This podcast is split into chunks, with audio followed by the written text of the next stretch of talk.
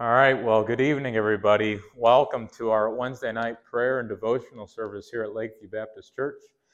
I am so encouraged to see everyone able, um, taking the initiative to come out here and join us for our, our midweek service. It's really an encouragement to me, and, and I know to Pastor as well.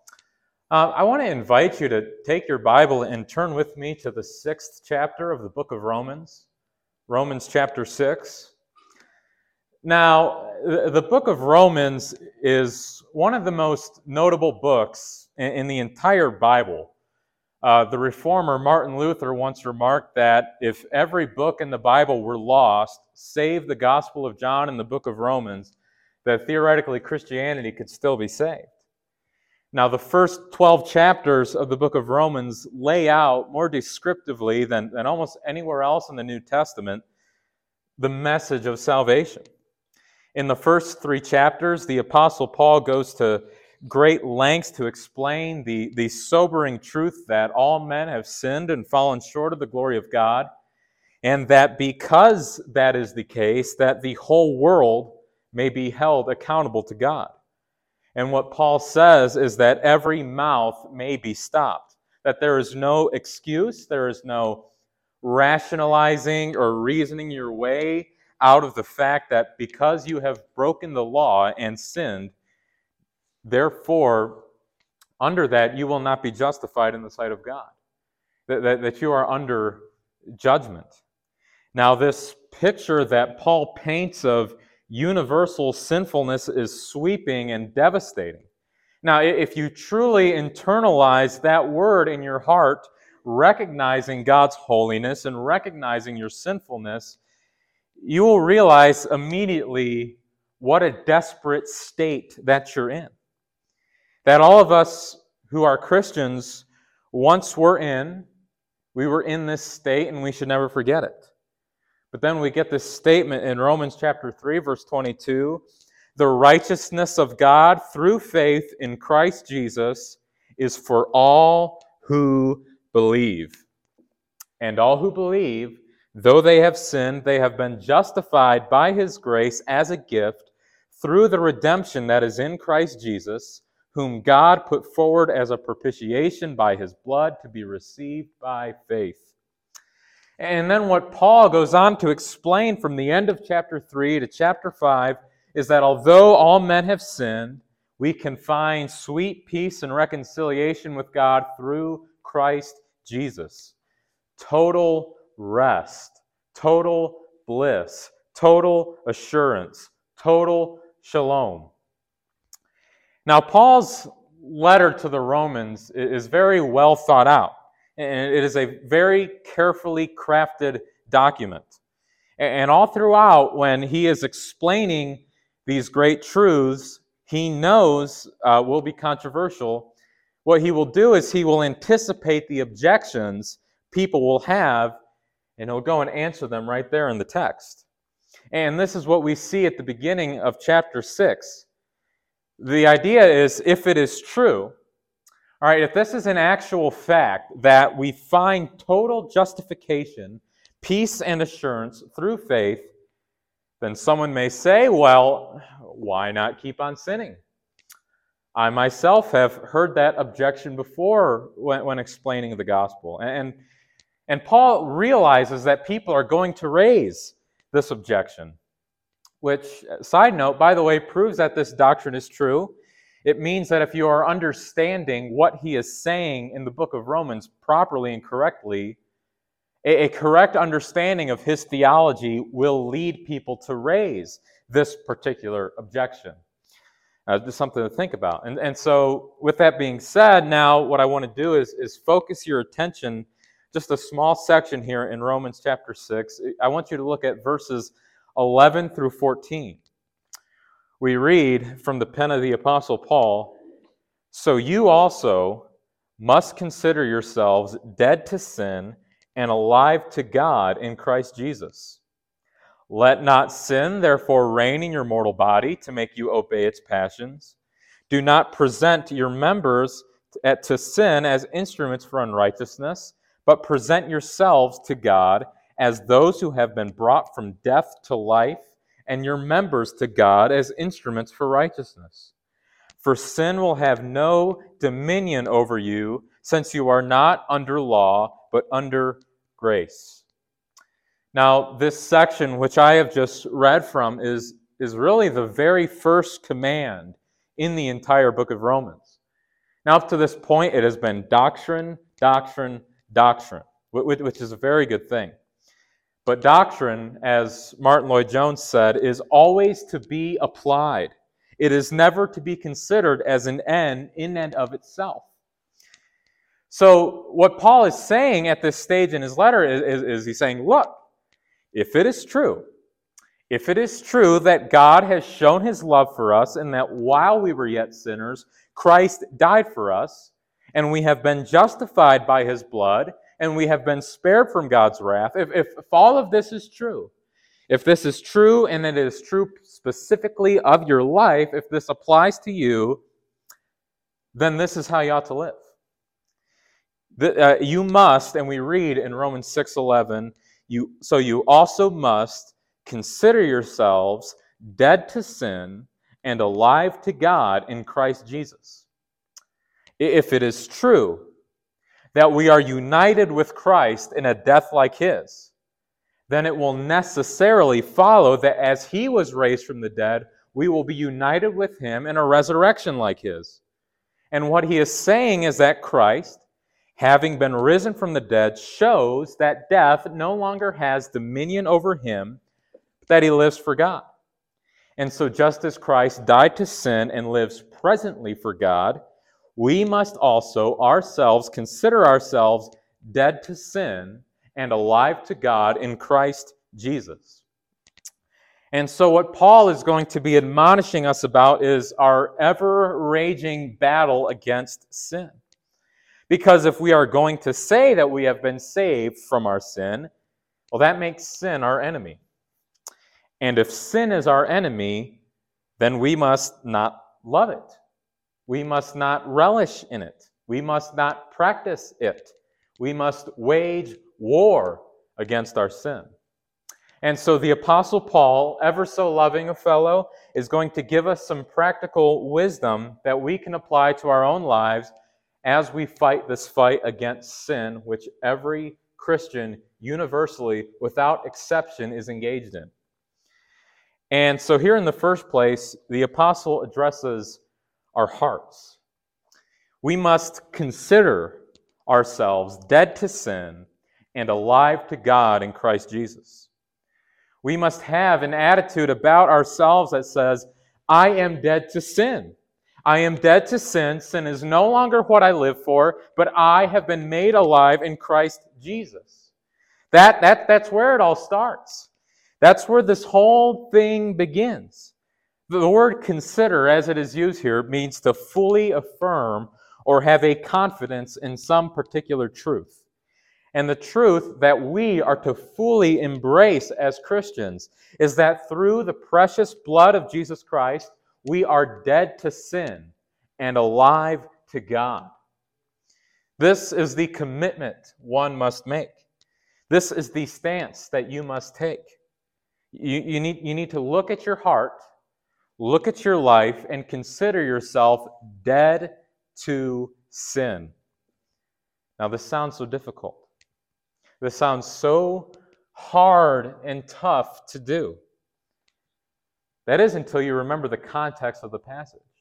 And here's why context is so important. There is a very futile New Age practice that is popular where people speak affirmations. These, and I use these words intentionally, these poor, miserable people will literally stand in front of a mirror and repeat mantras like, I am happy, I am wealthy, I am fulfilled, or my favorite, I am enough. Over and over again, believing that saying it will make it so. And so you might think that that is what Paul's telling you to do here, that he is instructing you to just sort of just repeat over and over again I am dead to sin, I am dead to sin, and I am alive to God. And that if you just, just really just try and focus on that, then it might actually become true, that you might actually accomplish this state and you might start seeing some victory over sin. But that's not the case. Look at the context. Paul just got done explaining to you justification by faith. That by means of your faith in Christ Jesus, you have already died to sin. And so this is really good news.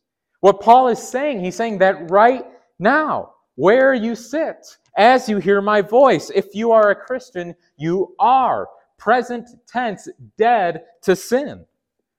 To, to know that this is true, you need to simply look at your Bible. You need to simply look at the Word of God because it says that it's true. That's where this is coming from. It's not coming from uh, anything that you do. It's not coming from what you speak in your own heart. It's coming from what God has put into His Word. Your responsibility is to recognize that, to know that truth, and believe that truth.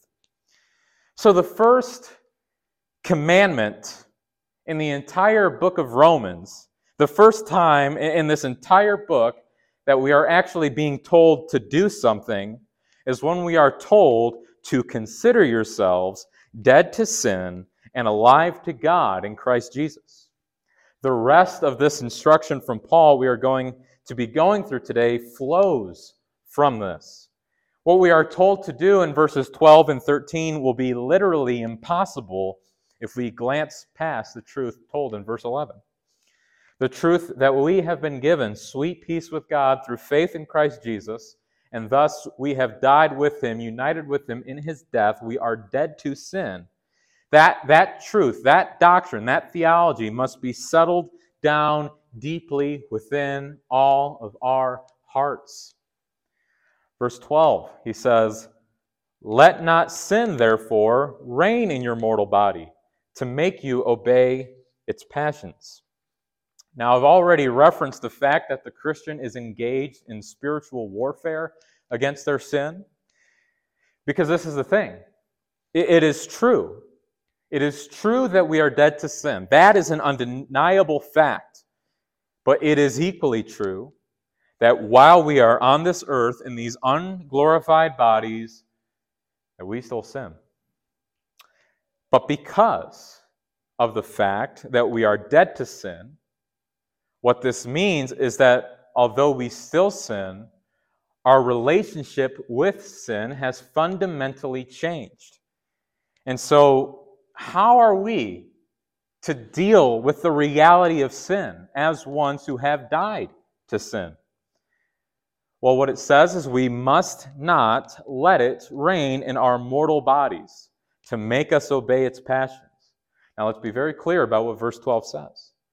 It does not say, Let therefore sin reign in you, but rather it says, Let not sin therefore reign in your mortal body. Now, this is a very important distinction. This is very important for understanding the topic of the present discussion. Why are Paul's words here addressed not to ourselves, but to specifically our bodies? Not, not to our bodies and not to our persons, not to our souls. Because sin can't reign in us. That is, it cannot reign in our nature, so to speak. For we have died to sin. That is literally true. Our nature, our inclination, our wills, our desires have changed. We are dead to sin and alive to God. Remember, that is what he has been telling you from verses 1 through 11. We are born again. We are new men. We are new women. And the desire to sin does not come from this new nature. It does not come from our new selves, our new natures, our regenerated hearts, but rather the desire to sin specifically comes from our mortal bodies, our flesh, our skin, our bones, and even our minds. For though our nature has changed, our minds are still connected to our flesh, from which temptation to sin arises. And if you let that desire to sin fester in your body, it will enter your mind and you will act upon it. And you will have sinned against God. You will have sinned against holy God, who loves you, who died for you. You will be contradicting every Christian truth that you stand for. It is not a good thing, to speak very lightly. But Paul here, in his love for the saints, wishes to help us, wishes to assist us along life's long and rocky road.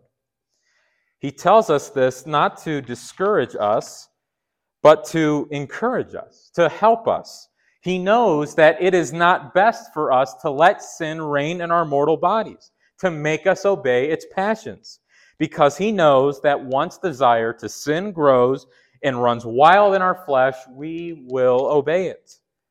But there really is great wisdom in knowing and understanding that desire towards sin does not come from the Spirit, but that it does come from the flesh. Because knowing where it is our enemy attacks us from, we will, be, we will better be able to defend against it. So we must recognize that temptations to sin come from our flesh. Therefore, we must not let sin reign in our mortal bodies, for when it does, we will obey its passions. Now, immediately, we must recognize that as long as we are in this life, sin will always be present in our bodies. That, that, that is just the reality. So, when Paul says this, let not sin therefore reign in your mortal body, he means to recognize that sin is no longer your master. Okay, your body does not have to be ruled by it. If, if you're a Christian, you've been born again and dwelt with the Spirit of God. Sin is not the only force that needs to have an influence on your flesh. And so, because of this, Paul is going to give us some practical wisdom in our fight against sin. We look at verse 13. Do not present your members to sin as instruments for unrighteousness, but present yourselves to God as those who have been brought from death to life, and your members to God as instruments for righteousness. Verse 13 can essentially be broken up into two parts. In the first place, we have a negative, don't do this, and in the second, we have a positive, do this. We read, Do not present your members to sin as instruments for unrighteousness. Now, notice how Paul personifies sin. Do not present your members to sin. Now, we usually think of sin as, as a verb, as something we do, as, as an action. But here, sin is viewed really as a noun, as a thing, as a force of its own that is outside of our control. This force that we call sin, we are told not to present our members to it. Now, what are members? Well, members are any kind of part of the body, any aspect of your flesh, your minds, your, your eyes, your hands, your feet, your, your, uh, your skin, and, and all of that. All of these things can be used for sin. And so we must not present these things, our members, to the powerful force that is called sin in order for them to be used as instruments for unrighteousness. This is why I stress the importance of recognizing that sinful desire comes from the mortal body. For it is when our bodies are presented with temptation to sin that the desire to sin rises up inside of us and enters our mind, and we begin to act on those desires. So it is very important in the fight against sin not to put our bodies in a position where they will be vulnerable towards sin. For sin is not a plaything. As we have described, it is a powerful force. When sin gets its claws on you, it is hard to escape. When desire to do evil stirred up, and stirs up inside of you, it is difficult to fight that desire. Now, given the fact that sinful desire comes from our bodies, and we can never escape our bodies as long as we are in this life on earth, we, we, we are still going to have these desires no matter what. They are going to arise, they are going to come upon us and, and influence us. And so, therefore, it is perfectly appropriate to speak of killing sin, killing its desire, resisting the devil. It is a necessary thing to fight off sinful desires when they do indeed come and to put them to death. But what Paul tells us here is very instructive and is very practical as well. He says not to present our members to sin as instruments for unrighteousness. Do not put yourself in a position where you know that you will be tempted and will be vulnerable to sin. Do not let yourself sin. Make no provision for the flesh. Do not do everything in your power to limit the potentiality that a temptation towards sin will arise and you will act upon it. Do not let yourself sin, but rather present yourselves to God as those who have been brought from death to life and your members to God as instruments for righteousness. Now, whereas we were told not to present our members to sin, and we have earlier made a distinction between our mortal bodies and our persons, we are in this place told not only to present our members to God, but also to present ourselves to God. Now, why are we told this? Why does Paul make this distinction here? Why are we told to present ourselves to God, but not told to present ourselves, not told to not present, to present ourselves to sin? It is because we can't present ourselves to sin if we are Christians. And what do I mean by that? Well, we can still present our members to sin, our flesh to sin, to sin, but we literally cannot present ourselves to sin because once again, we have died to sin. And I believe that that is true.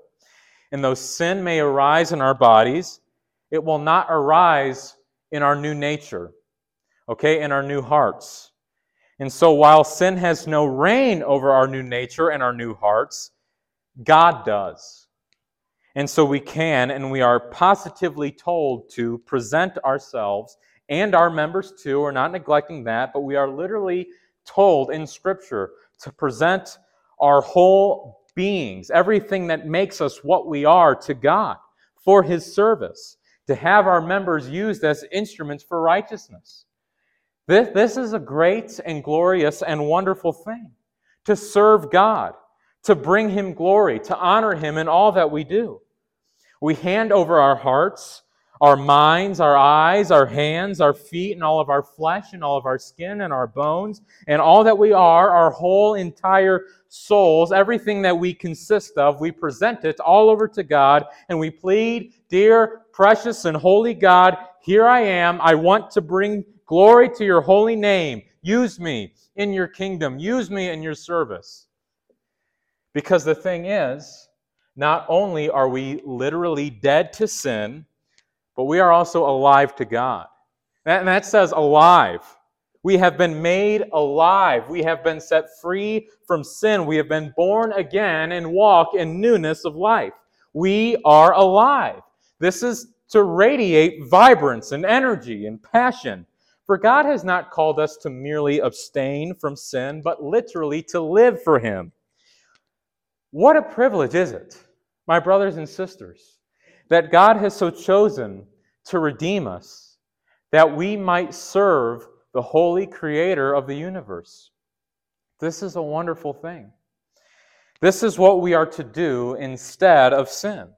Instead of letting sin take a hold of us and putting in our, our bodies in a position to be used for unrighteousness, to be used for evil, we give ourselves, not just our bodies, we give our bodies too, but we give all of who we are. We give our emotions, we give our passions, we give our desires, our hearts, our affections, our everything. We give it to God and say, Soli Deo Gloria, Father, let me live for you. This is what we are to do instead of sin. And so, not only is this a good thing, but what I am saying right now, this truth in and of itself will help us fight against sin. Just as an illustration, we all know the wisdom not to uh, go grocery shopping on an empty stomach because when you do that, you're just going to end up buying all kinds of junk food that you don't need. But what you want to do is you want to go shopping when you're satisfied. So that instead of being ravished with desires for food and letting your body and your stomach control you, you can be sober minded and you're able to make wise choices. Well, this concept can be applied to spiritual warfare as well. Because when you're close to God, when you are sober minded, when you draw near to Him, you will be able to make wise decisions now in that state of mind to keep your flesh from being tempted in the future that you otherwise would not be wise enough to make when the moment of temptation arises. You see, it's, it's almost like not every hour of the day is we are as strong as another hour. And so we have to be very, very wise in how we use the time that God has given us. If you're in a state of mind where you are sober, you're thinking clearly, you will, if, if you want to honor God, you will make decisions in that state of mind that will prevent you from being vulnerable. Dear Christian, you have died to sin and you have been made alive to God. Do not make any provision for the flesh. Do not give yourself over to sin, but by the grace of God, strive to present yourself over to Him, to be used by Him, to serve Him, to honor Him, to glorify Him. Well, we read in verse 14 For sin will have no dominion over you since you are not under law, but under grace.